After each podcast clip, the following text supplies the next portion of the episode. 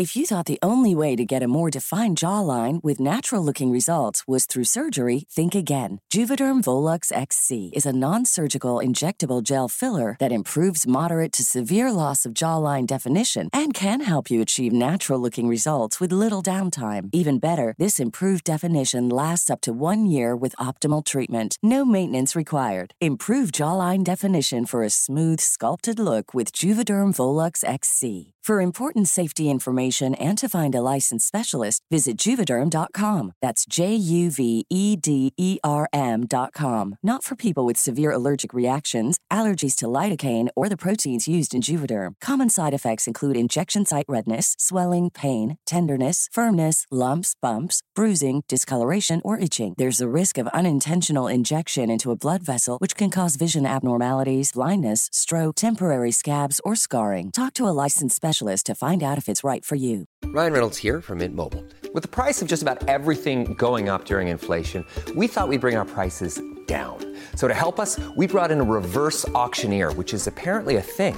Mint Mobile unlimited premium wireless. Ready to get 30, 30, bit to get 30, bit to get 20, 20, 20, bit to get 20, 20, bit to get 15, 15, 15, 15 just 15 bucks a month. So, Give it a try at mintmobile.com/switch. slash $45 upfront for three months plus taxes and fees. Promo rate for new customers for limited time. Unlimited more than 40 gigabytes per month. Slows. Full terms at mintmobile.com. Story time.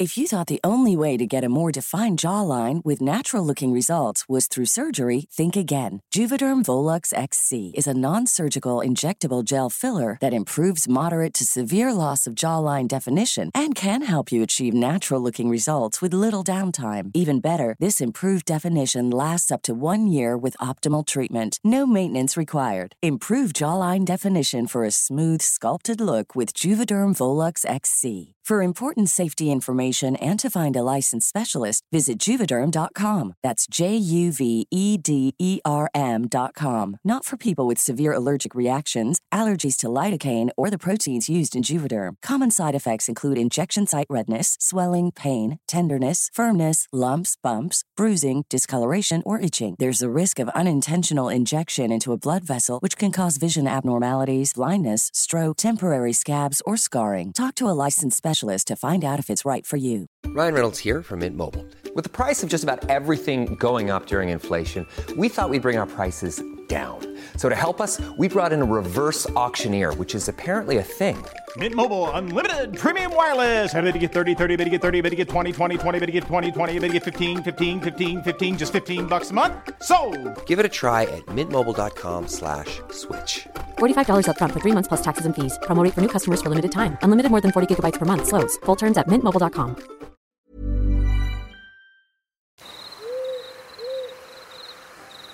The vast, frozen wilderness of Alaska was our hunting ground. Our objective was simple, caribou. The trip began as any other, a group of us, seasoned hunters, stepping into the icy tundra, armed with rifles and a lifetime of experience.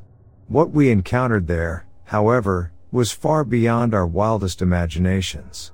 It started with the tracks. Unusual, enormous, with a stride that suggested a creature of immense size. They were like nothing we'd ever seen, unlike any beast known to modern science. A sense of unease spread among us, but we were hunters. We followed the tracks, drawn by the allure of the unknown. The Alaskan weather, always fickle, took a turn for the worse. A blizzard blew in, an unforgiving wall of snow and wind that reduced visibility to mere feet. But the tracks were fresh, and the promise of uncovering the creature that made them drove us forward. It was a mistake. The blizzard was relentless, the cold biting through our gear. And then, through the swirling snow, we saw it. A monstrous silhouette, enormous and hulking, against the white landscape. Its eyes glowed an eerie blue, and it let out a sound that chilled us to the bone, a deep, resonating growl that echoed across the tundra. The creature attacked. It was quick, far quicker than its size suggested. We fought back, our rifles lighting up the blizzard, but it was like shooting at a shadow. One by one, my fellow hunters fell, their screams lost in the howling wind. In the end, it was just me. Wounded, half frozen, I lay in the snow, the taste of blood in my mouth. The creature loomed over me, its massive form a terrifying sight against the blizzard. I closed my eyes, accepting my fate. But then, a sound cut through the storm, a sound that spelled hope, the thumping blades of a helicopter. I looked up, squinting against the snow, and there it was, a rescue helicopter hovering above. I raised my hand, mustering the last of my strength to wave. The creature, startled by the noise, retreated into the storm, its monstrous form disappearing into the white. I don't remember much after that. The cold, the pain, the blinding light of the helicopter's searchlight, and then blackness. I woke up in a hospital bed, my body a network of bandages and IV lines. I was the sole survivor, a testament to the dual threats of nature's wrath and the monstrous creature of the Alaskan tundra. The memory of the creature's glowing eyes still haunts me, a chilling reminder of the unknown dangers lurking in the wilderness.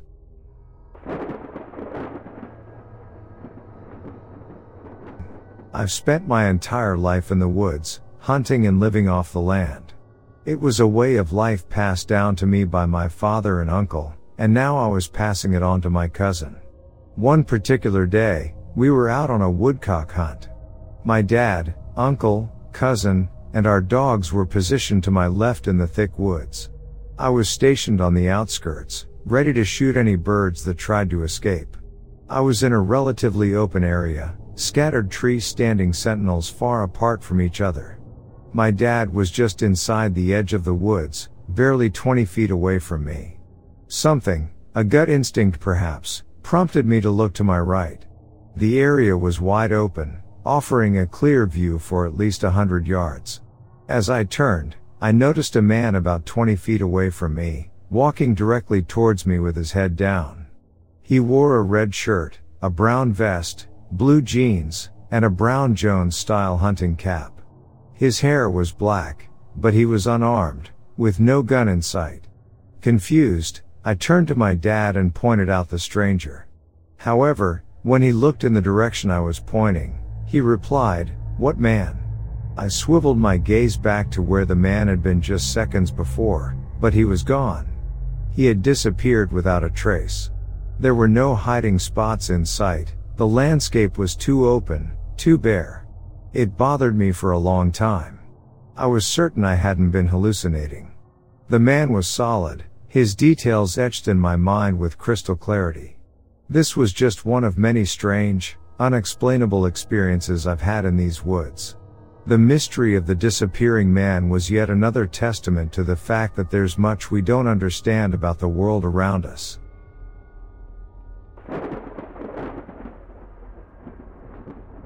Back in 1991, I stumbled upon an alleged secret government facility in Hawaii. As a former employee there, I knew I had to share the extraordinary things that had been happening behind those heavily guarded walls for years. The facility housed a classified unit that trained psychic warriors, capable of remote viewing into realities and timelines where, it seemed, humans had never set foot. I, William Edgar, worked at this mind bending facility in the late 80s. What I witnessed there was beyond the realms of everyday comprehension. Every military personnel was versed in the art of psychic warfare, enabling them to be deployed into other timelines and universes. They harnessed clairvoyance and precognition to achieve their mission objectives. The US government, according to my insights, had discovered an interdimensional travel method for these classified units. They manipulated the biophysical bodies of personnel to induce out of body experiences, leaving their physical bodies behind. I believe this secret government operation aimed to harness time and space's power, accessing other universes that existed in the same spatial plane but different temporal ones. When a person was said to have left their body, they entered what's known as the biophysical phase. As per conspiracy theory lore, leaving the physical form behind enables a person to defy the laws of physics, walking through walls, flying, and even traveling through different timelines or parallel universes. They could venture into epochs before human civilization emerged on Earth. I noticed that recruits were being selected from top tier universities across America. Many of these students showed exceptional potential for psychic abilities, often linked to their youth. These recruits underwent rigorous training to sharpen their abilities before they were deemed ready for field missions.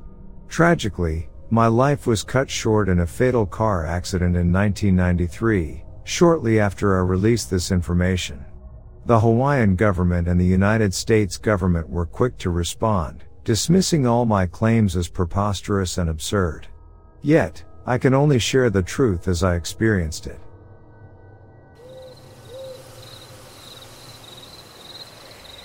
Living just outside Appalachia, life is peaceful, steeped in the serene beauty of nature. One day, my friend and I decided to take a walk back to my house through the dense forest. The air was cool and crisp, a typical day in our quiet corner of the world. Our conversation was interrupted by a strange noise. A long, scraping sound echoed through the trees. My first thought was that it was a woodpecker, but the sound didn't quite fit. It was too harsh, too rhythmic. Intrigued, we decided to investigate. As we ventured deeper into the forest, an unsettling feeling washed over us. It was like stepping into a shadow, a sudden drop in temperature that made the hair on the back of my neck stand up. We exchanged a look, both of us feeling the same eerie sensation. The forest, once filled with the sounds of chirping birds and rustling leaves, seemed to hold its breath. The scraping sound continued, louder now. But there was something else, a feeling of being watched. It was as if the trees had eyes, scrutinizing our every move. We decided to turn back, the unease growing with each step. As we walked back to my house, the feeling persisted. We kept looking over our shoulders, half expecting to see something or someone lurking in the shadows.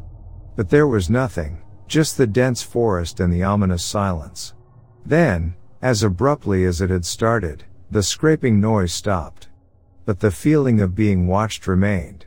We quickened our pace, eager to leave the forest behind. We finally reached my house, a wave of relief washing over us. We were safe, but the questions lingered. What was that noise? Why did we feel watched? Was it just our imagination playing tricks on us, or was there something more? In the safety of my home, we pondered over our experience. Was it a prankster, a wild animal, or something else entirely? We couldn't say for sure. As the day gave way to night, we decided to let it go. Maybe it was just one of those unexplainable things, a mystery that would remain unsolved. But one thing was certain, we would never forget that strange, eerie feeling in the heart of the forest. We would always wonder what was out there, watching us from the shadows.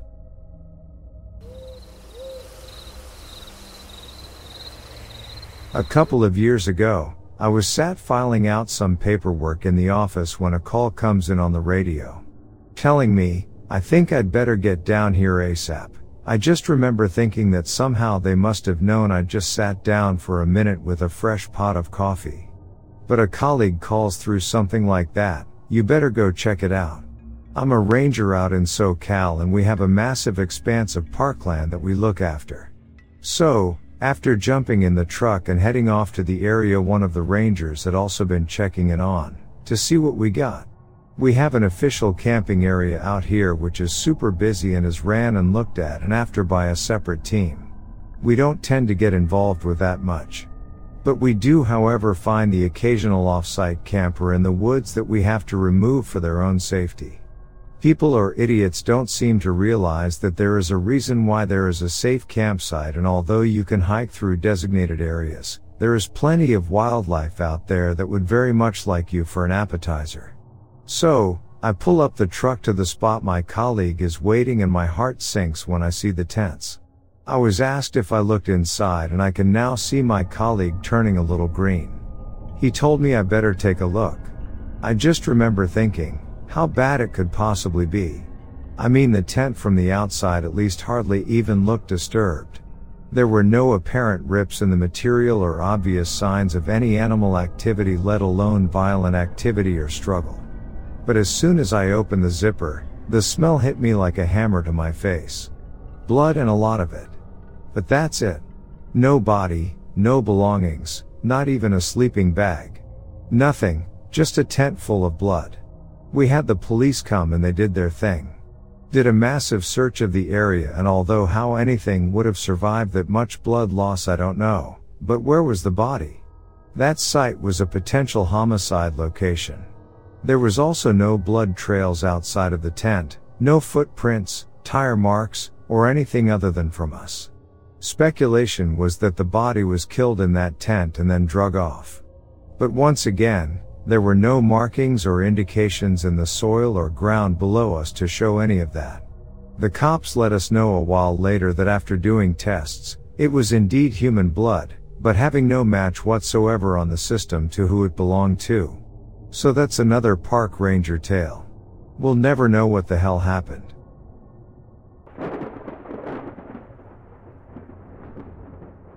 Wayne National Forest has always been my sanctuary, a place to lose myself in the embrace of nature.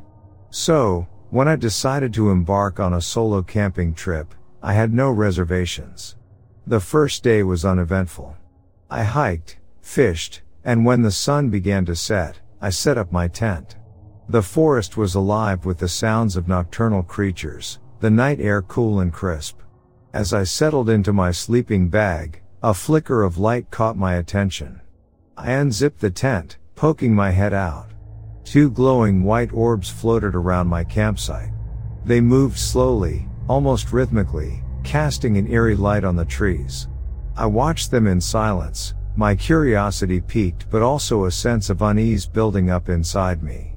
Was it just a trick of light? A reflection of some sort, perhaps? But then they started moving in patterns, defying any logical explanation I could come up with. I considered packing up and hiking back to my car, but something made me stay. I wanted to understand what I was witnessing. So, I crawled back into my tent, leaving a small opening so I could observe the orbs. The night was long. I would doze off for a while, only to wake up and find the orbs still there. They floated around my tent, never straying too far. Their glow seemed to pulse, radiating a soft light that illuminated my tent. I tried to rationalize it, told myself it was just fireflies or some other forest phenomenon. But deep down, I knew it was something else. Something unexplainable. As dawn approached, a rustling sound echoed from the bushes. I froze, straining my ears to catch any hint of what it could be. Suddenly, a dark figure darted past my tent. A predator, it moved with an eerie silence, its eyes glowing a familiar white. I held my breath, watching as the creature prowled around my tent. It seemed curious, almost as if it was studying me. The orbs hovered nearby, their glow matching the creature's eyes. Then, as quickly as it had appeared, the creature vanished into the forest. The orbs followed, fading away with the breaking dawn. I was left alone, the forest resuming its natural rhythm as if nothing had happened. I packed up and headed back to my car, the events of the night replaying in my mind.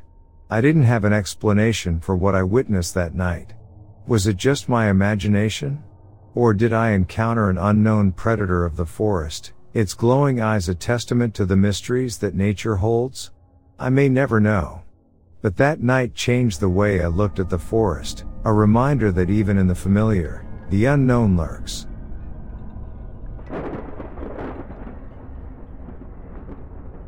Being an avid hunter, I've seen my fair share of wilderness. But this particular trip to the Blue Mountains of Washington with my buddy, Sam, was one for the books. We'd been deer hunting and were camping deep in the forest, about eight miles from the nearest sign of civilization. We left our camp for about a week during the gap between deer and elk season. But when we returned, we found our campsite in ruins. A bear had ransacked the place, our tent torn down, and our supplies scattered all around. The smell of the bear still lingered, causing our horses and mules to be noticeably agitated. We spent the remainder of the day setting up camp again. As the sun dipped below the horizon, we managed to get our tent back up and calm the animals.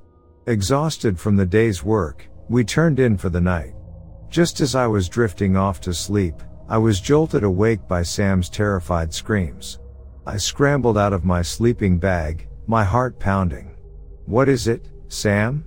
I shouted, fumbling for my flashlight. There. There. He pointed towards the trees, his hand shaking. My beam of light cut through the darkness, landing on a massive figure that was definitely not a bear. It stood on two legs, covered in thick hair, with broad shoulders and a powerful build. It was a creature straight out of the legends, a Sasquatch. We froze in fear, watching as the creature lumbered around our campsite. It seemed curious, inspecting our tent and supplies. The horses and mules were in a frenzy, their senses sharper than ours. As quickly as it had appeared, the Sasquatch retreated back into the forest, leaving us in stunned silence. We barely slept that night, every rustle of the leaves sending us into high alert. But the Sasquatch did not return. In the morning, we packed up our campsite and headed back to civilization. The encounter left us with a sense of awe and respect for the wilderness we thought we knew.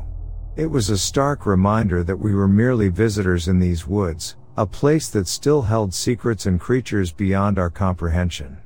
We left the Blue Mountains with a new story, one we'd tell around campfires, about the night we saw a Sasquatch.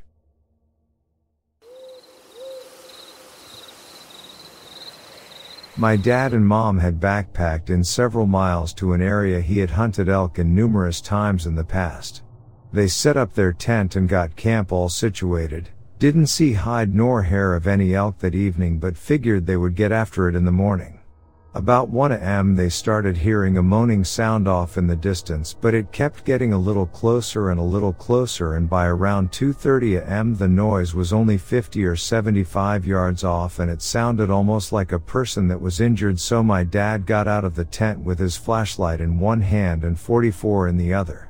He shouted out hello are you okay but no response. He scanned the woods with his flashlight but nothing no eyes reflecting or nothing. He went back in the tent and about 20 minutes later it was back and getting closer. Whatever it was came right up to the tent and was brushing against it. My dad said it almost seemed like a person walking around the tent with their hand brushing against it. When it was on the opposite side from the door he unzipped the door and jumped out ready as one could be to see what it was, scanning with the flashlight again but again nothing. My mom yelled it's right behind the tent I can hear it moving.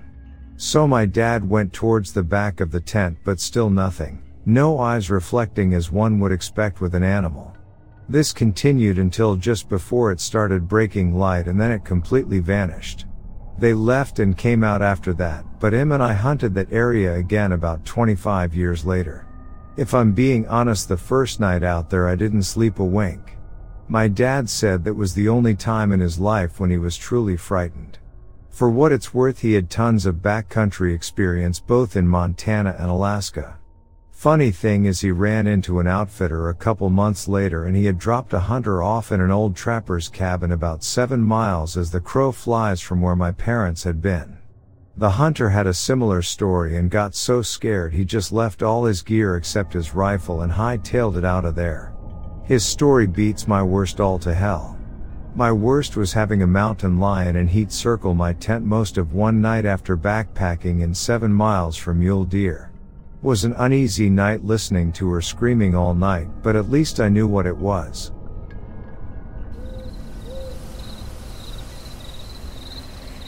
I live in the foothills of the Appalachian Mountains in northeast Georgia. It's a beautiful area with hundreds of miles of national forest, some great state parks and a ton of fantastic camping places.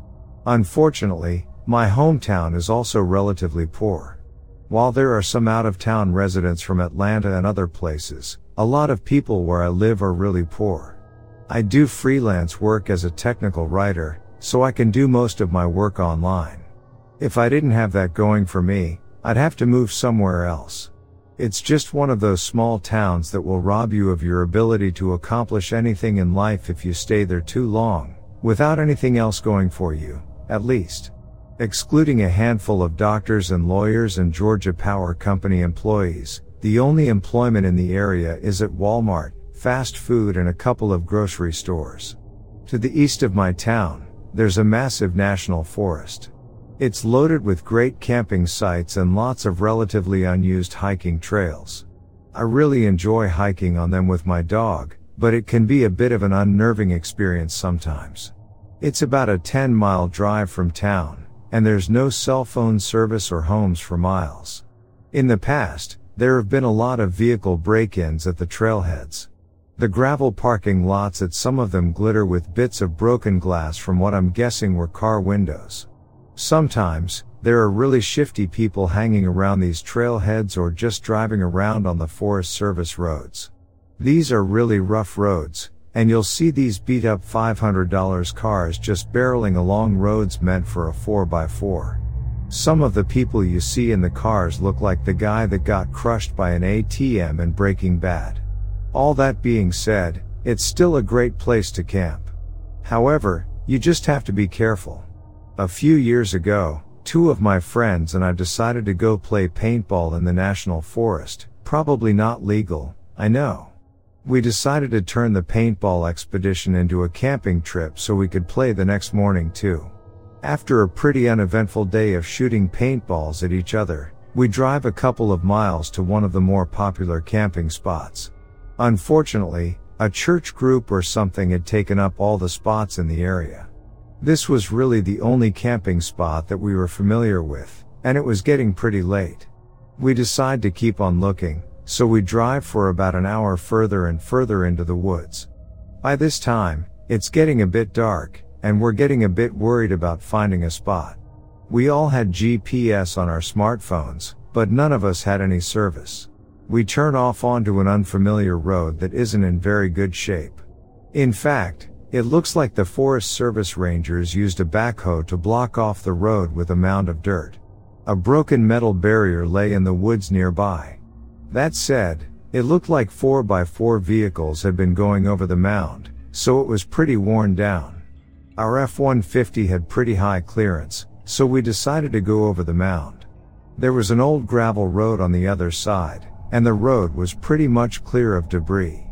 We drove a few miles down this road, and came across an opening next to a small creek. There were some blue tarps hanging over a plywood table nailed to a tree, which seemed kind of odd.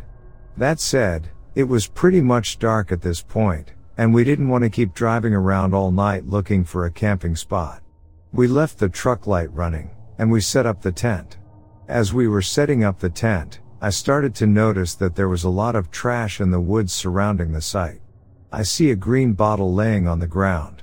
I take a look at the label, and see that it's a bottle of home and garden insecticide. I was really tired at the time, and I just thought that someone had been dumping their home garbage out here. None of us thought it was weird that someone would be dumping garbage in an area that is more than an hour from the nearest home. We set up camp, had some beers, and made chili from scratch. By this time, it was probably around 11 p.m. As we're eating, we notice a faint glow from the other side of a nearby hill. At first, we thought it was moonlight filtering its way through the trees. However, the angles didn't make sense. It didn't seem to be a bright light, and it wasn't moving. It was kind of like that glow you see over a bright city. We couldn't see the light source itself, though. Since there were no other access roads in the area, we decided it wasn't other campers. The hill was about a quarter mile from our campsite, so we decided to go investigate. Under normal circumstances, I know I wouldn't have done so. However, we all had a few rum and cokes in our stomachs, and two of us, Jacob and I, decide to take a look. My other friend, Isaac, decides to stay behind to pop some popcorn over the fire. We start walking towards the light source, and the situation gets even stranger. All the trees in the area have their bark knocked off in a circle around their trunks. We thought it could have been the work of a beaver that lived in the creek, but it seemed strange that a beaver would go around all these trees and just knock the bark off in a circle. Jacob and I start talking about the ghost beaver in pretty loud voices, probably due to our drunkenness. As we're almost to the top of the hill, Jacob tripped and yelled, Oh shit. A few seconds after he yelled, the light, whatever it was, went out. We look at each other, and decide that maybe we don't need to see what that light was after all. We walk back in silence, and keep looking back every few seconds. We decide to turn off our flashlight and just use the moonlight to get back to the campsite. When we get a couple of hundred feet from the campsite, I can see my other friend Isaac walking around the campsite. He was wearing a hooded coat that I hadn't seen him wearing before. For some reason, he's carrying his paintball gun around in his hand. That seemed a little odd, we said to each other. The fire had started to die down, so we couldn't see our campsite very well. At this point, we'd probably been gone for almost an hour. From the distance, it looked like Isaac was looking for something. He kept walking around the site and was peering in the tent. When we were almost back to the campsite, we saw Isaac walk up the road we came in on. We figured that he was going to go use the bathroom and didn't want to wander through the woods like us. When we got back, we sat next to the fire and waited for Isaac to come back. All of a sudden, we see him lurch out of the tent.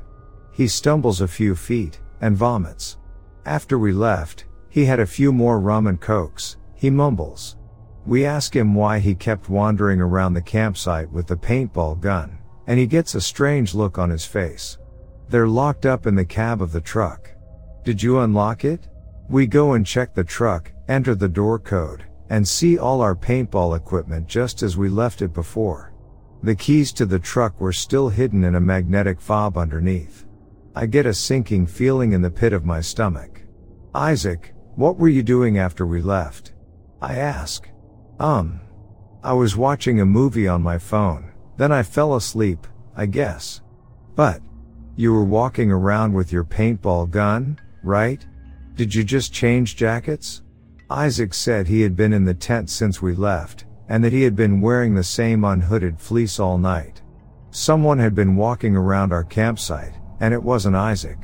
At this point, all of us are way too drunk to drive, but we decide to go ahead and pack up and go back to my house for the night. We don't bother packing up the tent, we just fold it down with the sleeping bags and everything in it. We jump in the F-150, and I start to drive out. When we get to the dirt hump, we see something gray blocking our path. The metal barrier that had been lying in the woods earlier is now back on its stand, right on top of the hump earlier. By this point, all of us have sobered up to the situation. No one wants to get out of the car to try to move the barrier. I had a metal guard on the front of the F-150, so I drive forward slowly, tapping the metal barrier with the front of my truck. It falls right off, it must have just have been balanced on top, and we drive over it slowly. We were terrified that it would pop one of the truck's tires as we drove over it, but it didn't. As we drive down the road, we see a vehicle following us with its lights off.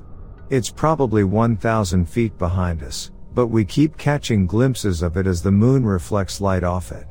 I start to drive as fast as I can on the Forest Service road, and the other vehicle keeps pace. It doesn't get any closer though, it stays just one or two turns behind us. We can only see it when the road straightens out. After about 45 minutes of speeding along gravel roads, we make it back to the main paved road. I start to drive everyone back to my house, but I decide to go a different way just to be safe. I didn't get pulled over for a DUI, luckily. Camping can be fun, but very rural camping can be dangerous.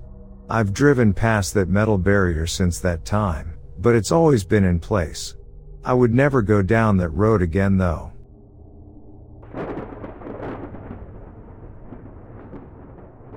When I was a child playing in the woods with my sister, I kept hearing noises behind me.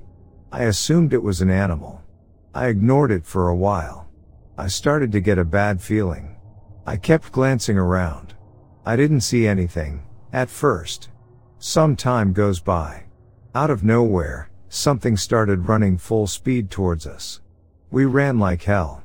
For a moment while running away, I looked over my shoulder. I saw a silhouette of a person hunched over like a running back chasing us.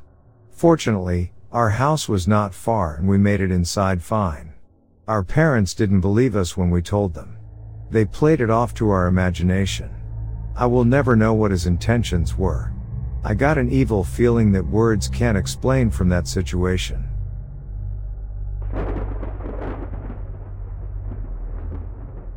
I decided to try a creek in the Cohuttas, North Georgia, where three creeks merged at around 2600. Hoping to catch trout or one of the local bass species. After driving to the location, spending quite a bit of time on dirt roads to get to there, it is very clear based on the overgrown parking lot and lack of trash or other signs of humans that this was not a frequently used trail. At the start of the trip, that's exactly what I was hoping for. As I begin to head down the trail, it becomes pretty clear the descent is much steeper than I expected from Google Maps. After descending roughly 800 over the stretch of a half mile, I'm already nearing what I think is the end of trout water, but as I mentioned earlier they have black bass species that live only in this area to target as well. The trail has completely flattened out and parallels the river which has several creeks feeding into from higher elevations giving me hope the water will be cold enough. For the first two miles the creek is too narrow and shallow for me to even consider trying to fish it. As I make it further in, eventually enough creeks have merged that the water is consistently at least 6 inches deep, with little pools maybe a foot deep, stream is about 6-10 feet wide. Once I reached this point I began to fish the creek anywhere I could feasibly bushwhack to the bank, there weren't many spots I was able to do this.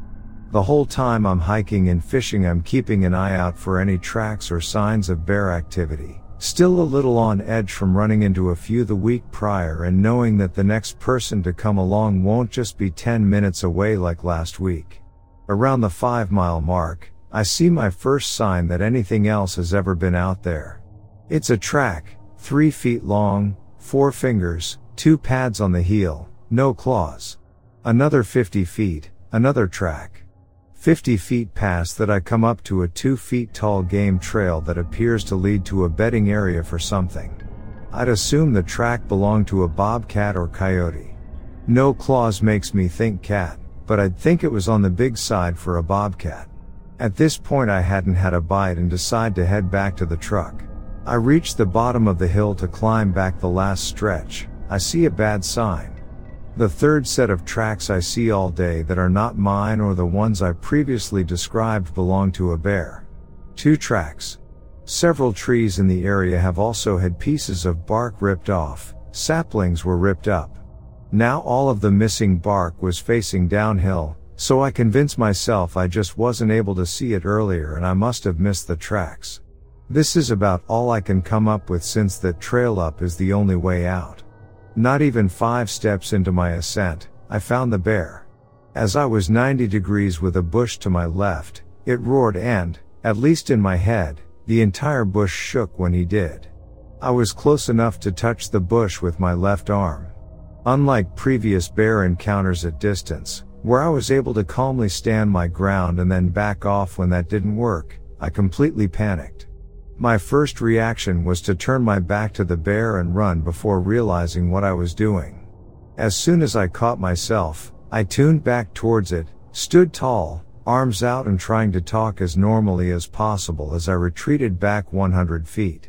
As I'm standing here, I quickly realize I'm at a low spot on all four sides with zero visibility forward, backwards, or to my left, two of the three directions I'd assume the bear would come from if it were to advance on me. Moving to my right by about 30 feet puts me on slightly higher ground, but also takes me off the trail and most likely further reduces my visibility.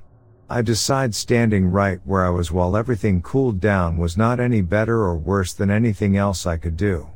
After waiting 30 minutes on my watch after the initial bear encounter, I have not heard the bear in a while. I decide to test with a rock throw in its direction since I'm getting pretty tired of the calling. The bear very loudly lets me know it is still there. I remember how remote the area is and that I did not see a single track or sign showing human life had ever been on the five miles I walked. Another 30 minutes go by, both the fastest and slowest 30 minutes of my life. I repeat the process and it plays out exactly the same way, Except five minutes later I hear the bear snort just a little to the left of where it had been. I wait another 20 minutes or so and now something has changed. I try throwing a rock at the bear again, no reaction. I think I held it together walking past where the bear was and then ran a two minute half mile straight uphill. With only five creek chubs to show for the whole ordeal, I will never be back to that area again.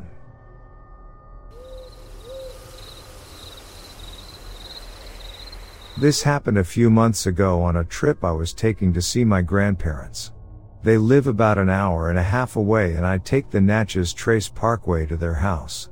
For those who aren't familiar with it, it is a national parkway that is surrounded by woods, for lack of a better description. Along the parkway there are many places you can pull off and see landmarks from American history, most having to do with Native American Indians. There are no stores or gas stations along the parkway without having to exit off and drive a few miles to the nearest town. They do provide several bathrooms on the trace for travelers. For this trip I was alone, since my husband had to work. I had left my grandparents' house and I was about 45 minutes into my drive, when I realized the large drink I had gotten at Taco Bell was a huge mistake. I had to pee, like really really had to. I was on a long stretch of the trace where the next exit was a good 20 miles ahead.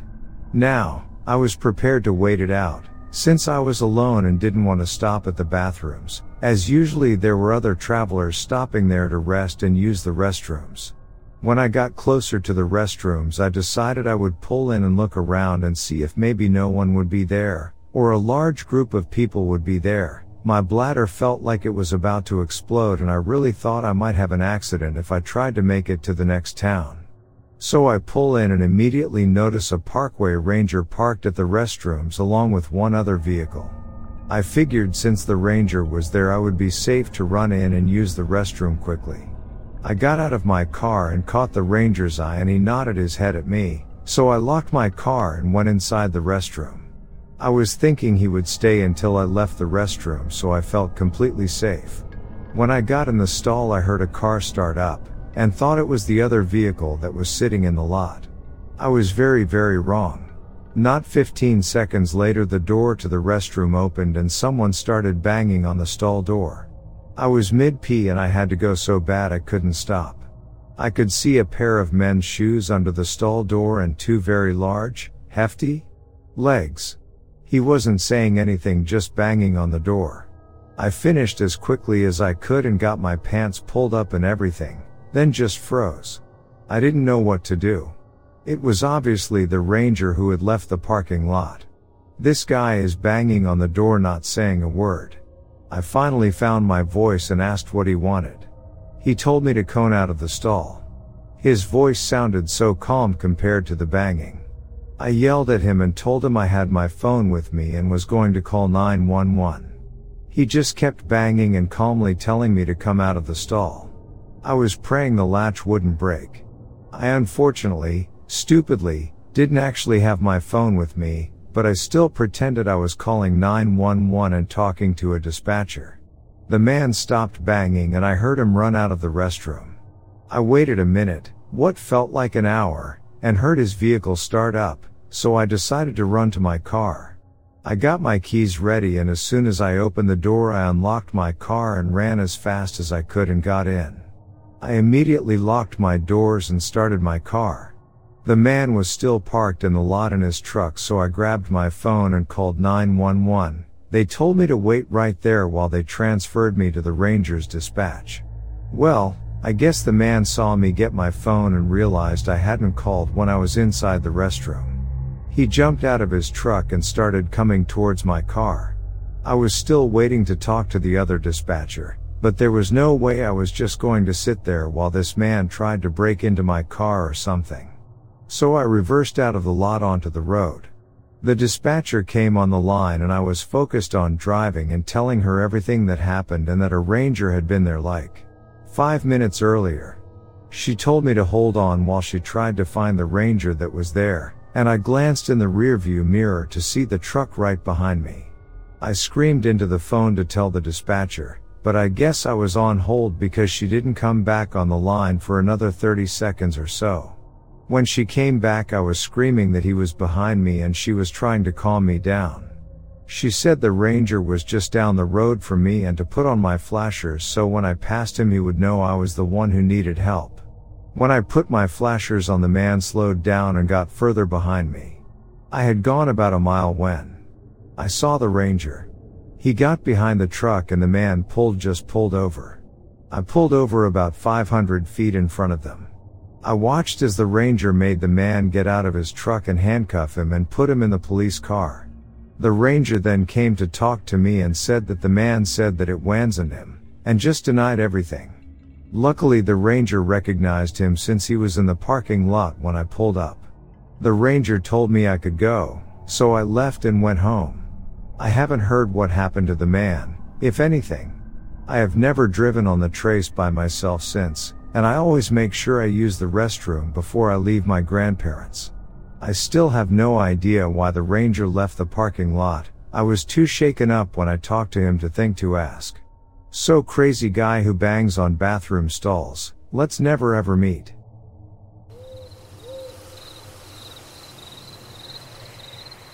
When I was a teenager, a guy was screaming for help in the woods. I still remember I just got home from a friend's. It was around 8 p.m. My parents kept trying to yell back hello and we are here things of that nature. He wouldn't respond. Just intermediate calls for help. When I first heard his scream, I immediately ran and hid in my bedroom. It was a blood curdling scream. Gives me chills just thinking about it. Filled me with fear just hearing his scream. The next day everyone searched the woods and found nothing. Nothing was ever in the news. I will never understand. Why didn't he yell back? Where did he come from? We lived in the middle of nowhere. No close neighbors. Sometimes I think he was trying to lure us in. He would have seen our lights from our house. The woods was a hill.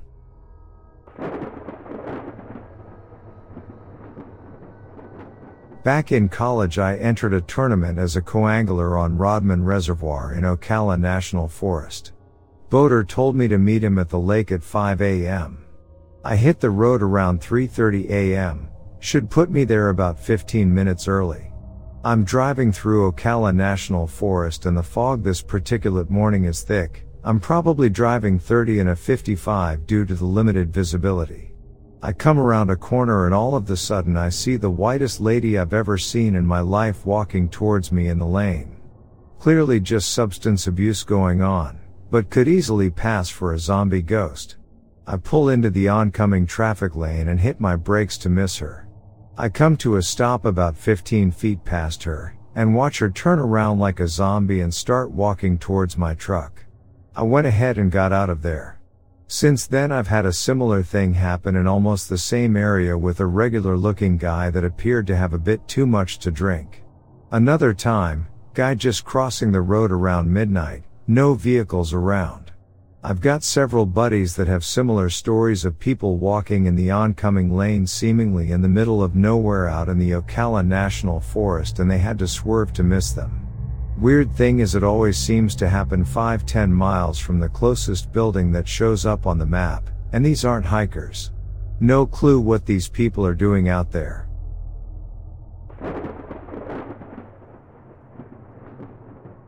It all started on a quiet summer night in Wisconsin.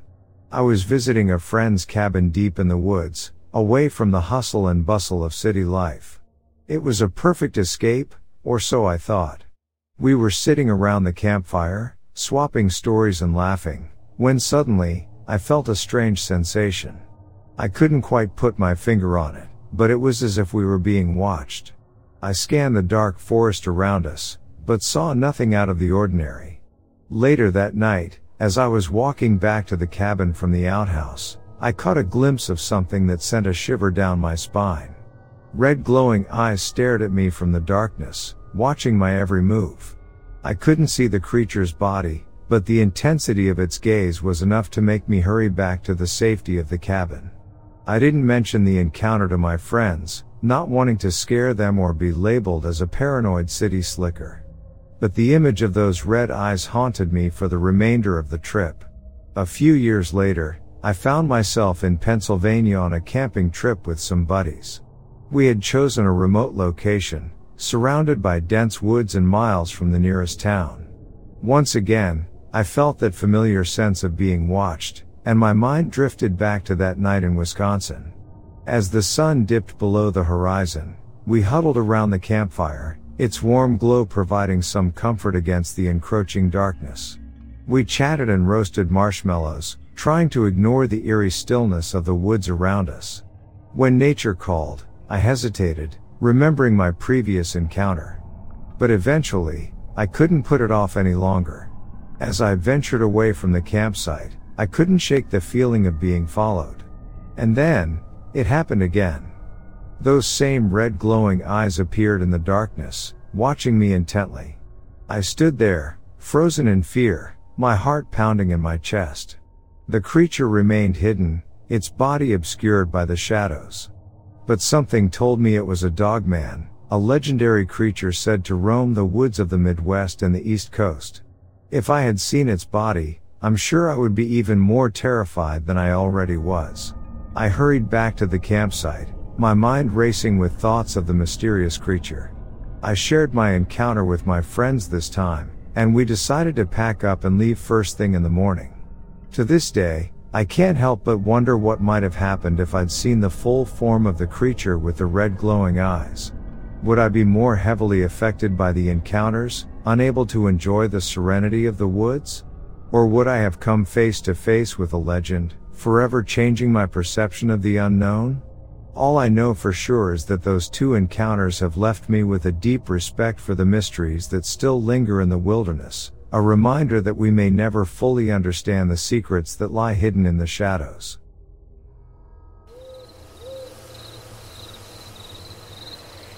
My friend, Jake, is a sound guy for a local theater group. The other night, he finished a late night rehearsal and was driving home when he saw something that made him question the very fabric of reality. He was on this empty four lane road, only illuminated by the dim glow of his headlights. Out of nowhere, he noticed something unusual in the distance. It was tall and skinny, almost resembling a person, but something was just off about it. As he got closer, he realized it was entirely pitch black, from head to toe. It stood eerily still for a moment, and then, without warning, it sprinted across the road with a speed he'd never seen before. One moment it was there, and the next, it was gone. Jake swears it wasn't an animal. He said it was too tall, too humanoid, but it didn't move like any person he'd ever seen. Jake told me this story, his voice trembling. He was scared, and I couldn't blame him. I'd heard of such encounters before, stories about creatures called crawlers, but I thought they were just urban legends. Most accounts describe them as pale and gaunt creatures, but could there be different kinds? Could crawlers be pitch black too? It's unnerving, to say the least. This happened near my house, and I don't know what to make of it. I keep wondering what lurks in the darkness when the world is asleep. Is it some unknown predator, a crawler, or something else altogether? I'm not sure I want to find out. For now, I'm taking extra precautions. I keep the doors and windows locked, and I'm considering investing in some security cameras. I'm not going to let some demon, crawler, or whatever it is, disrupt my life. But I won't lie, every creak in the night, every rustle of leaves outside, sends a chill down my spine. It's a chilling reminder that there are things out there we don't understand, and some things are better left unknown.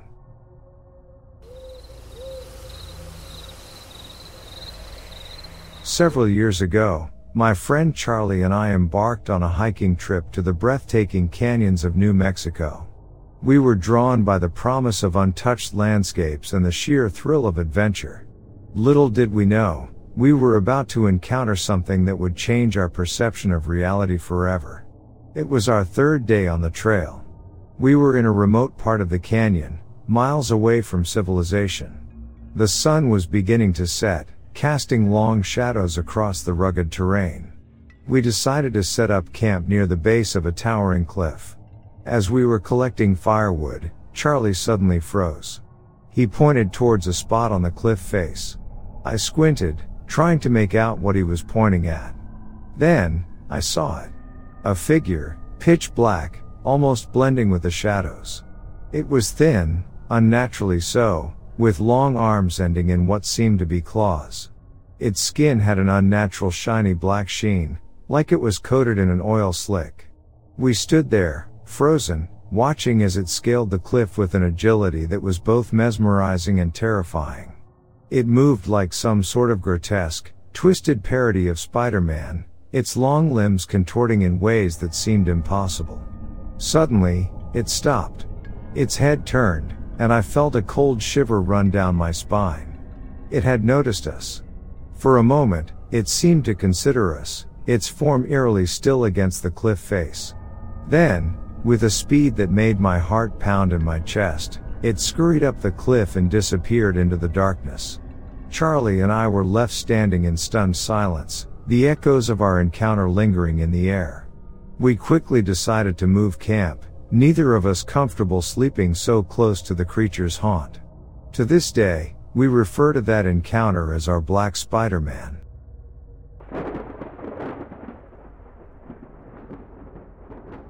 I was hiking in the Catskills. I live in Philadelphia, Pennsylvania, but I come up to the Catskills fairly regularly throughout the year because sometimes the Poconos just get a little boring.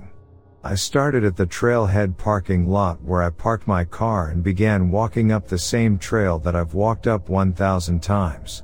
After about an hour, I started to feel kind of weird.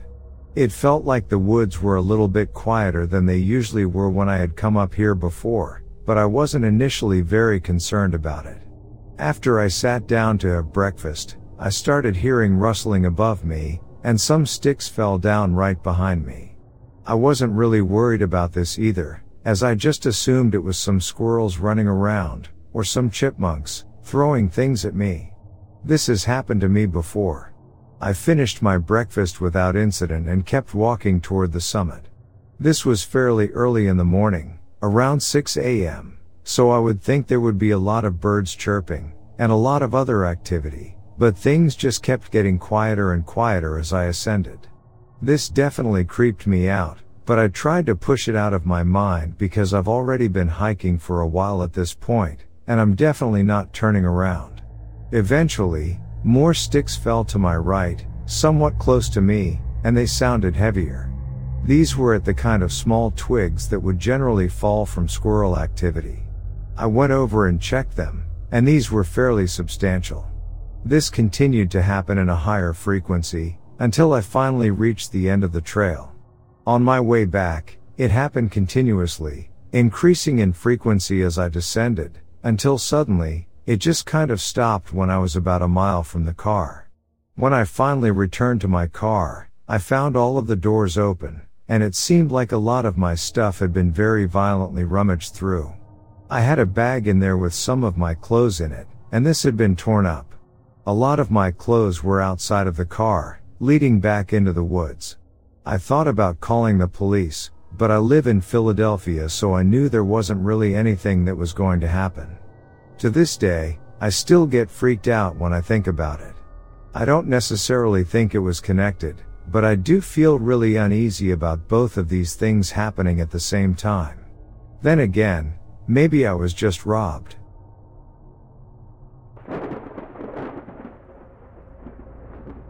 Fiancé claims she heard someone yelling help from the woods.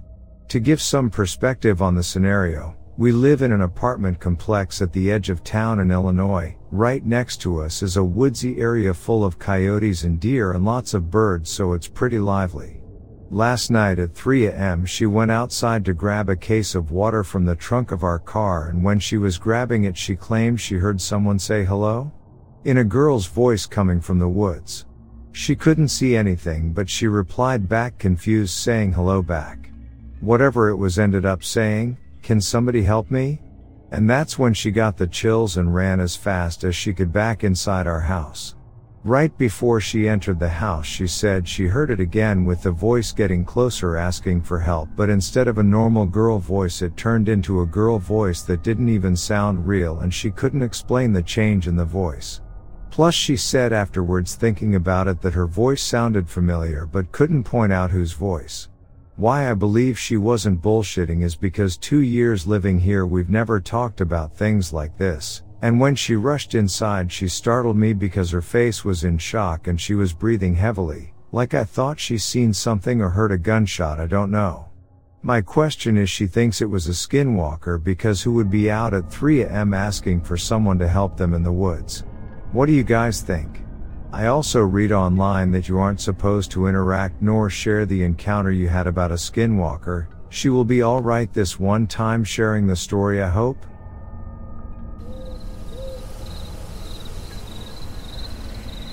For the past few nights, I've been kept awake by an unsettling noise. Something heavy moving across the roof. It's an old house, and every creak or groan it makes is familiar to me. But this, this was something different, something alien.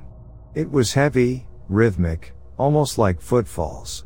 In an attempt to understand the nature of the noise, my boyfriend agreed to go up on the roof during the day. We reasoned that if it was an animal, maybe it had left some traces behind. Plus, we could judge the weight of the creature based on how the roof responded to his weight. As he moved, I listened from inside, comparing the sounds. What we discovered was unsettling. Whatever was on our roof at night was significantly heavier than my boyfriend.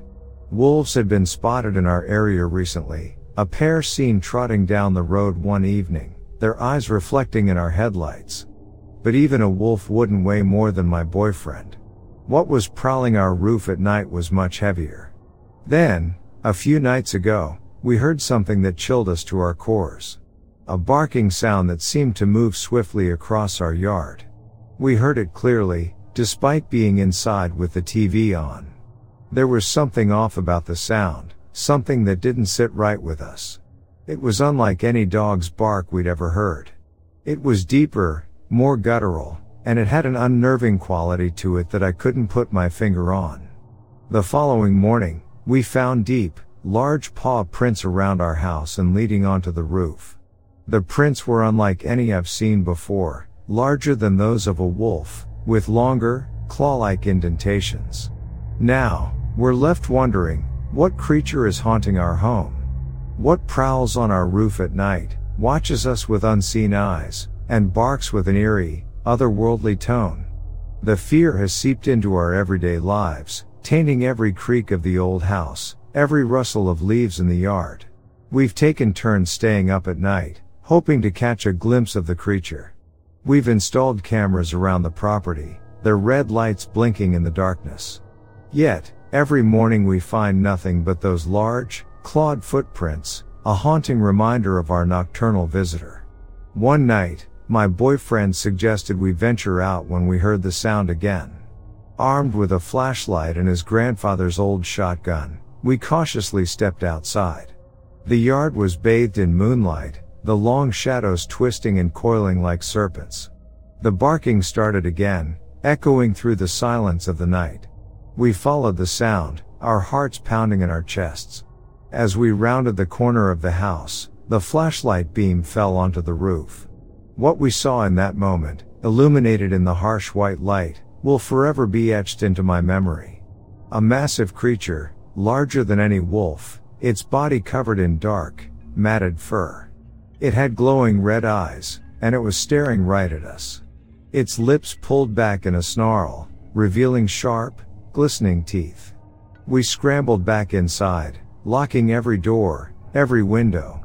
We huddled in the living room, the image of the creature seared into our minds. We haven't been able to sleep since. We're still trying to make sense of what we saw, still trying to understand what this creature is.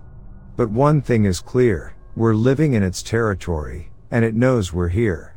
Our peaceful home now feels like a prison, and every night, as the heavy footfalls start on the roof, we're reminded of the terror that lurks in the darkness.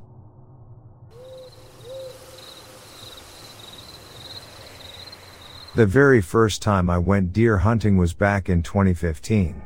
In West Kentucky and went on my then girlfriend, current wife's, family land on the opening day of rifle season.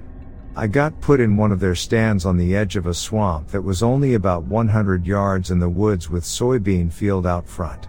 The stand faces into the woods and about 300 feet from the stand turns into public TV ground. The TV ground is accessible but yet have to either trespass or walk through about two miles of thick swamp to get back to where we were. I get dropped off to the stand and remember taking in the 25 degree pitch black morning and waiting in the dark for things to lighten up. Then I see a blue light walking through the woods. As it got closer I see an old man with a white beard wearing red and black flannel and a Stormy Kromer walking down the trail that leads to and past this stand, with an old school lantern held out at arm's length. He walked past my stand, never looked up at me and walked onto the TVA and disappeared. I got a dough that morning and never have figured out where that guy came from. I was there until about 1230 or so and never saw him walk back out either.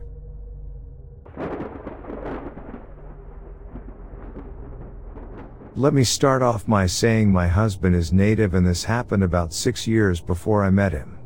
My ex-husband was stationed in San Diego and I flew out there to visit him. Unfortunately, I wasn't allowed to stay with him on the base for whatever reason.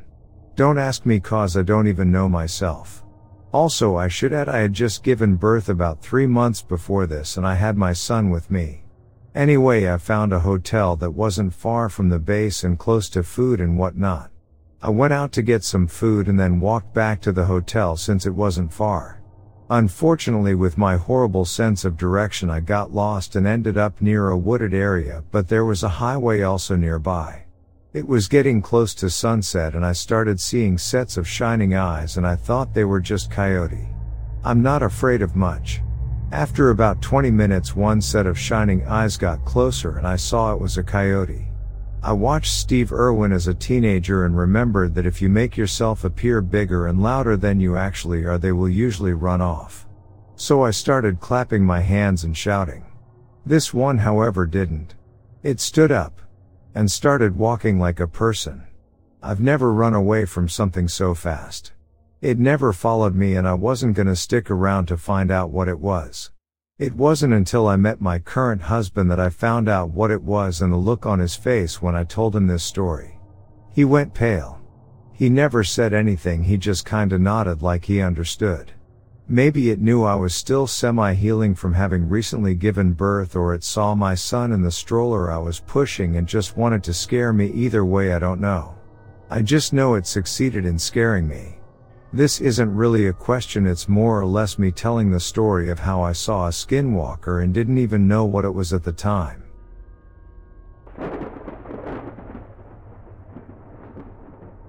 My parents' house was always a place of comfort for me, a sanctuary, until the day my grandmother passed away. My mother, being the oldest, inherited the family Bible.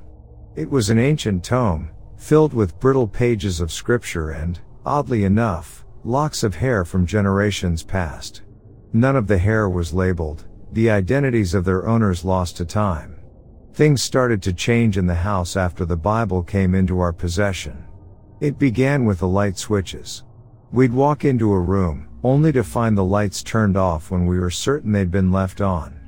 We shrugged it off as faulty wiring or forgetfulness. When my divorce was finalized, my two children and I moved into my parents' home.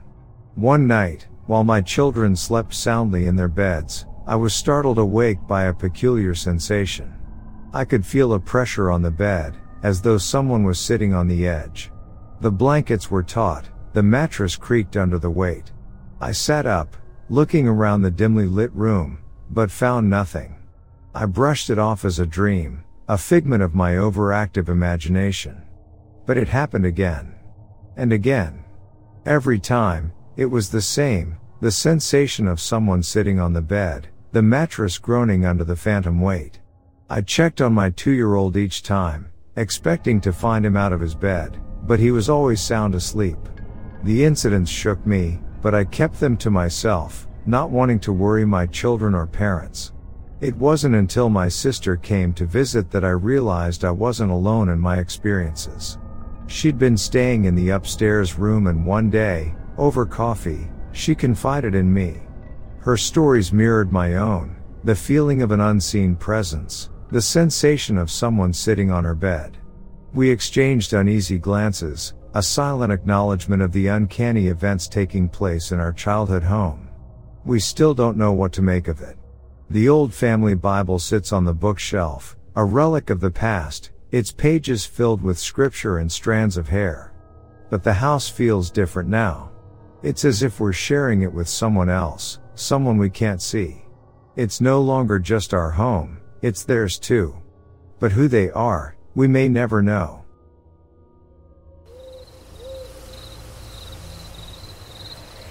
New to the group, so wanted to share an experience I had back in the spring of 2018.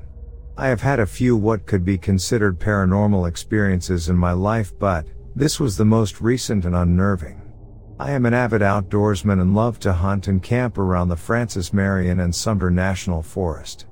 Back in 2018, I took my young son and dog out to a remote area in the National Forest to test out a new camper shell on my recently purchased truck.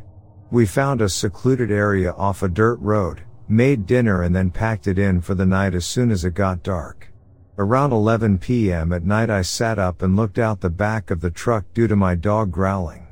In the distance I saw what looked like hundreds of small white balls of light darting around, then hovering for a few seconds and slowly converging to our campsite. They looked just like the dust orbs you see on videos, but these were producing light in a completely dark forest. They soon surrounded my truck. Seemed like hundreds of them. They were a soft white light, and they didn't blink. Lighting bugs were out early evening, but those were yellow and blinking. After 30 minutes of them floating around and concentrating around us, I finally worked up the nerve to open the truck and lit a lantern and they promptly disappeared. After turning off the lights and locking back up, they came back. My son was fast asleep, thank goodness. I watched them until I finally fell asleep around 1 am. The next morning when we tried to leave, the battery was dead on the new truck. There wasn't any lights in the back cab where we would have used any power. A week later I had to replace the electric control module. Not sure if that is relevant info, but thought I would add it. Has anyone had a similar experience? Just thinking about them again makes the hair stand up on my neck.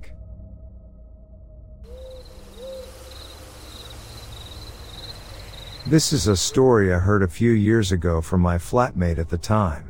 I won't be able to elaborate on details but will try to recall from my memory as best as I can. Happened in Hungary. P.S. English is not mine nor his first language so sorry if there are discrepancies in government institutions or anything else. His dad was a hunter so took him hunting quite a lot and if memory serves me right dad was employed by something like National Guard so not someone who's easily scared.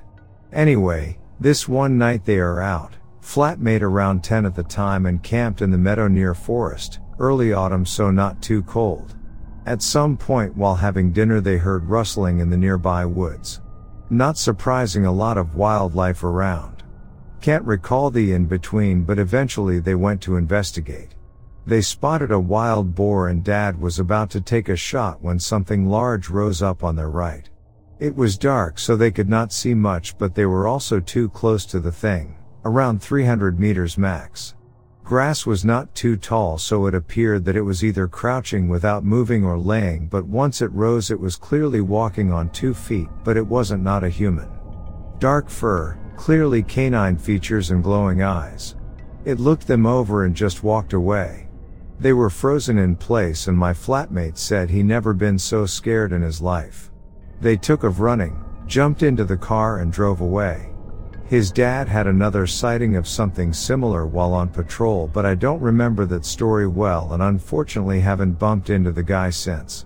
Story fascinated me but I also remember that while telling this he was scared and guarded.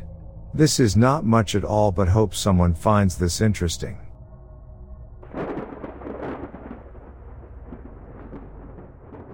I have two stories. First was about 1997, opening weekend deer season Central California. I was sitting in camp after setting up the Thursday before the opener, had a campfire going, this was base camp for the whole season, so we set up everything. Sitting by the fire just BSing with my cousin, when three lights started making their way up the hill, about 8 feet off the ground. I thought they were possibly fireflies, none. This side of the Sierras, or maybe sparks floating from another fire. As they got closer I realized they were about baseball sized and pretty consistently bright. They made their way up the side of the mountain, watched them for a good four to five minutes, they didn't fade. Just went over the hill out of sight. No drugs or alcohol involved, just some bright lights and weird feelings all weekend. Like being watched. Second was probably no more than three miles from the first place, opening weekend again, but this was about four years ago. Moving along the edge of a meadow, my 14 year old nephew with me for his first archery deer hunt. I have bear tag as well. He points and whispers, bear. I see it, about 100 yards, pulling a log apart looking for grubs, wind in my favor, so I start stalking. Got to about 60 yards, pull the rangefinder, start putting it away and the wind swirled. I feel it on the back of my neck. The bear stands up on two legs. Not a bear, whatever it was was about seven feet, covered in black hair, half turned to me and walked away. On two legs. Silently. Not super surprised by that, it was on a bed of pine needles. Was shooting light, but dark in the meadow. Wasn't a bear, and it was big.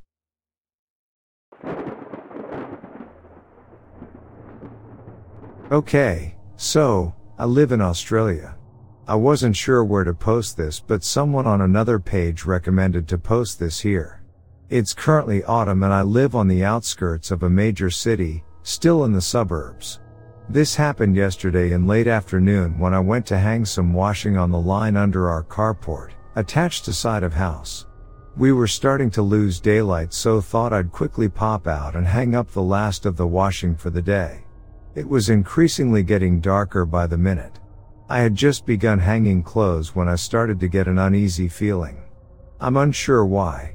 I brushed it off as it I was losing daylight quickly. A minute later I heard a group of kids up the other end of the street screaming and then silence. Again, I brushed it off as the kids just being kids and playing with each other.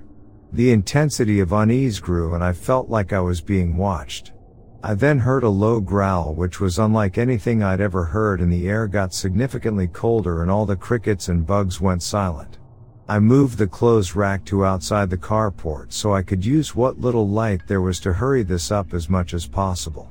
Which hanging and scanning around between picking up the next piece of clothing I noticed something new. The this dense garden that wrapped around our U-shaped drive looked poor like it had been trampled in a decent section maybe 13 feet of the garden? I intensely felt I was really being watched by something and right before finishing the close the feeling started to ease off a little and it began to warm back up like it was when I initially came outside. I was raised with big dogs, Rottweilers, German Shepherds etc., and grew up in rural countryside. I've heard all kinds of animal sounds from wild dogs, foxes, koalas fighting, possums and bats. I have never in my life heard a growl like this before and I don't know how to explain it, but it did not sound natural.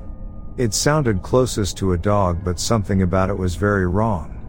Before going outside my indoor cat desperately wanted outside. Once I came inside she was acting completely different skulking around and all fur puffed up. She then was following me at my ankles around the house, not normal for her. We have a lot of bushland surrounding us and live next to a river, behind us. I don't fish in that river anymore as I've always felt like someone was around.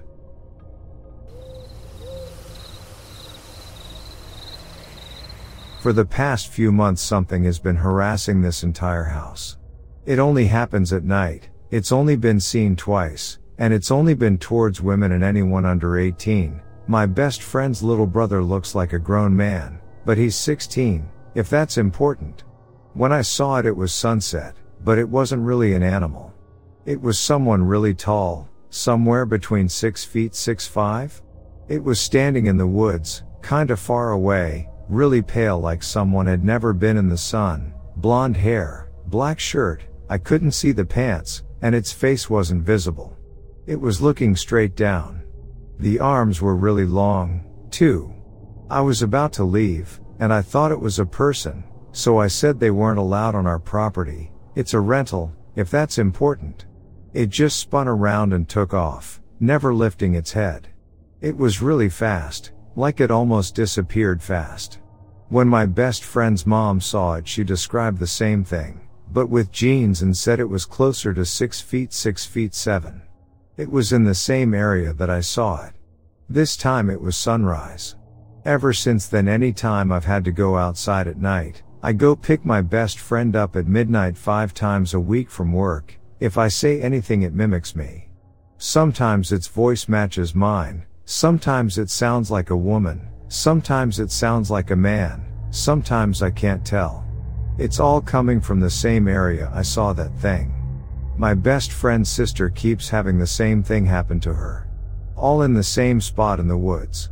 We all, aside from the three men in the house, keep hearing animal noises, but they don't really sound like animals. I saw a shadow outside of my window last week, and my best friend's little brother keeps having someone tap his window at night.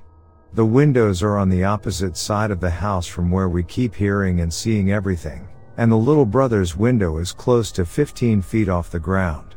The shadow I saw went above my window almost, 5 feet off the ground and 3 feet tall, and it was almost a combination of a human and a deer? Like, it was a hunched over person with something sticking out of its head and it had a snout. Last night when I was leaving, late night Walmart run, I walked outside and something screamed and started crying. I yelled for my best friend and ran back in while it was mimicking me. Nobody else heard it, and it stopped when he went outside. I made sure not to say anything when I went outside last night, but it still happened so it's definitely watching us. I don't think we've done anything to upset anyone, and none of us are natives, unless you count the several generations back everyone in my area has. But I don't because none of us ever actually lived like Native Americans, but we do live about a 20 minute drive from what used to be a home to Mississippian Indians. I'm sorry if that's not the proper name. It was turned into a museum that is now run by their descendants. I live in Alabama, about a four hour drive from Mississippi and Tennessee. Is this a skinwalker or is it something else? I just want to get rid of whatever this is. The dogs won't go out at night, and normally I can sense energies but I can't anymore. It's really freaking me out. It's daytime, so I'm not concerned right now and it's never hurt us either. Just whatever information I can be given would be helpful right now. Update, kinda, not really? I took some advice someone mentioned and tried to keep quiet and not react in any way the last few days. It went well until today. I was walking my son to the car just now and he said hi to something in the woods, not once, not twice, but three times. He waved the last time. It did not respond, but I about shit my pants because that means he can see whatever it is.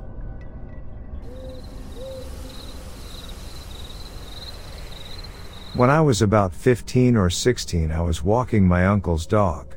His name was Zeus and he was an American bulldog and loved me and all his family obviously. So one night I'm taking him to little dog park they had on the military base we were stationed at in Germany.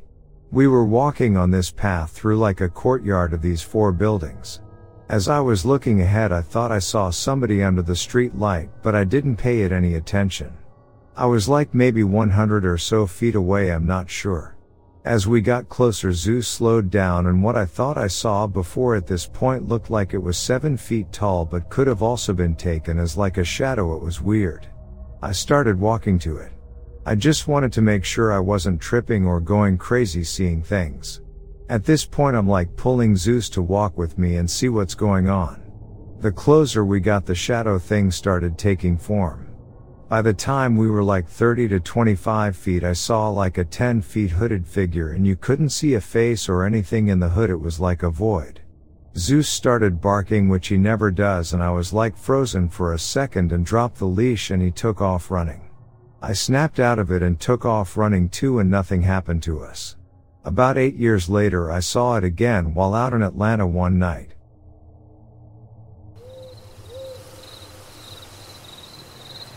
The night that changed everything for me began like any other night.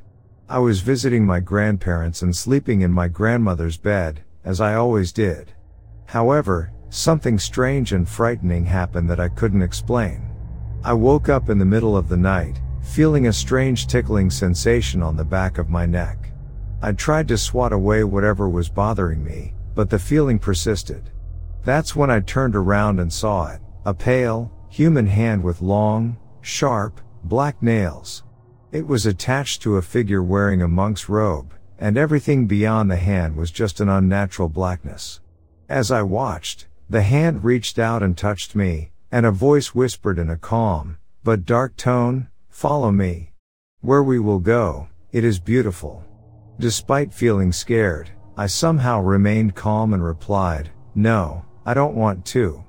But the figure was persistent, and it responded with a more forceful voice, believe me, you want to come with me? That's when I screamed and turned to my grandmother, who was dazed and claimed that I was dreaming. But the encounters didn't stop there. On another occasion, I was in bed, and my mom had just left the room with the lights still on. When I turned back to the door, I saw a figure made of pure blackness with bright green glowing eyes. I called out to my grandmother, but there was no answer. I turned away and back, but the figure was still there. And then, suddenly, it was gone. It wasn't until 12 years later that I would hear a similar story from my stepfather. He told me that he had been up in the middle of the night to use the bathroom when a shadowy figure with glowing green eyes had touched him. He even had a red handprint on his shoulder as proof. He had no knowledge of my experiences, which made it all the more eerie. To this day, I still don't know what I encountered or why. But I do know that those experiences left an indelible mark on me, and I will never forget them.